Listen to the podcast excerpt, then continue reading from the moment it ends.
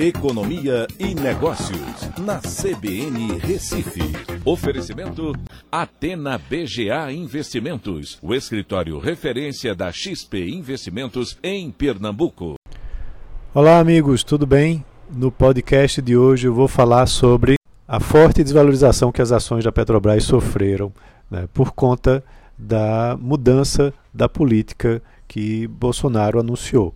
Ele disse que já está mudando o CEO da Petrobras, disse que não vai interferir na formação de preços, mas ao mesmo tempo que essa política da Petrobras só atende a um interesse de determinados grupos.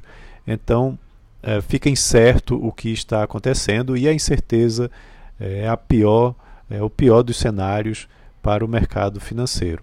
Então, por conta disso, as ações da Petrobras caíram, chegaram a cair mais de 20%. A Bolsa, o Ibovespa, também teve uma queda de mais de 6%, recuperando um pouco no final do pregão. O dólar subiu mais de 1,19% e o risco país do Brasil disparou 14%, indo para o maior nível desde novembro. É uma situação muito preocupante, até porque Bolsonaro disse que também vai meter o dedo na energia, né? E isso também deve trazer complicações para esse setor. Além das ações da Petrobras, outras empresas de economia mista ou estatais também tiveram forte desvalorização, como o Banco do Brasil, que teve uma queda de mais de 10%, BR Distribuidora também sofreu as consequências disso, e isso deixa as pessoas cada vez mais preocupadas com o que vem por aí. Inclusive, a Petrobras perdeu mais de 100 bilhões de reais em valor desde sexta-feira. Isso é muito ruim para uma empresa que justamente não pega recursos públicos para fazer investimentos.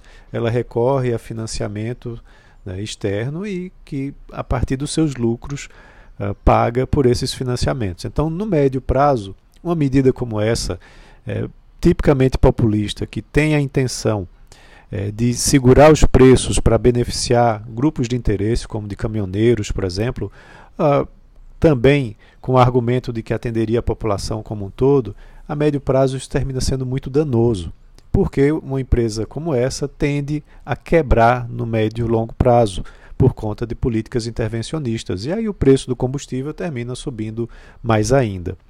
Ao tomar uma decisão como essa, que trouxe impacto no câmbio, também traz um efeito muito danoso para a economia, porque a própria gasolina, o Brasil não é autossuficiente, precisa importar combustíveis e importa eles em dólar. Então isso termina fazendo com que o preço se eleve mais ainda.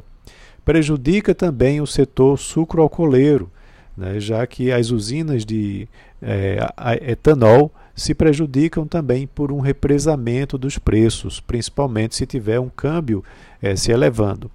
Além disso, atrapalha a economia como um todo, porque se o dólar se valoriza ainda mais, faz com que insumos que são utilizados em diversas indústrias aqui no Brasil fiquem mais caros, e que produtos que concorrem com os importados também fiquem mais caros.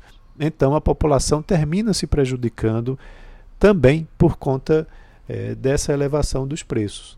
Então não é uma saída, né, para esse problema de combustível mais elevado.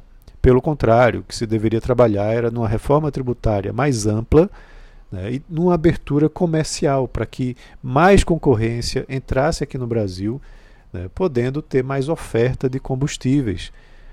Essas são as medidas corretas para se resolver um problema como esse. Então é isso. Um abraço a todos e até a próxima.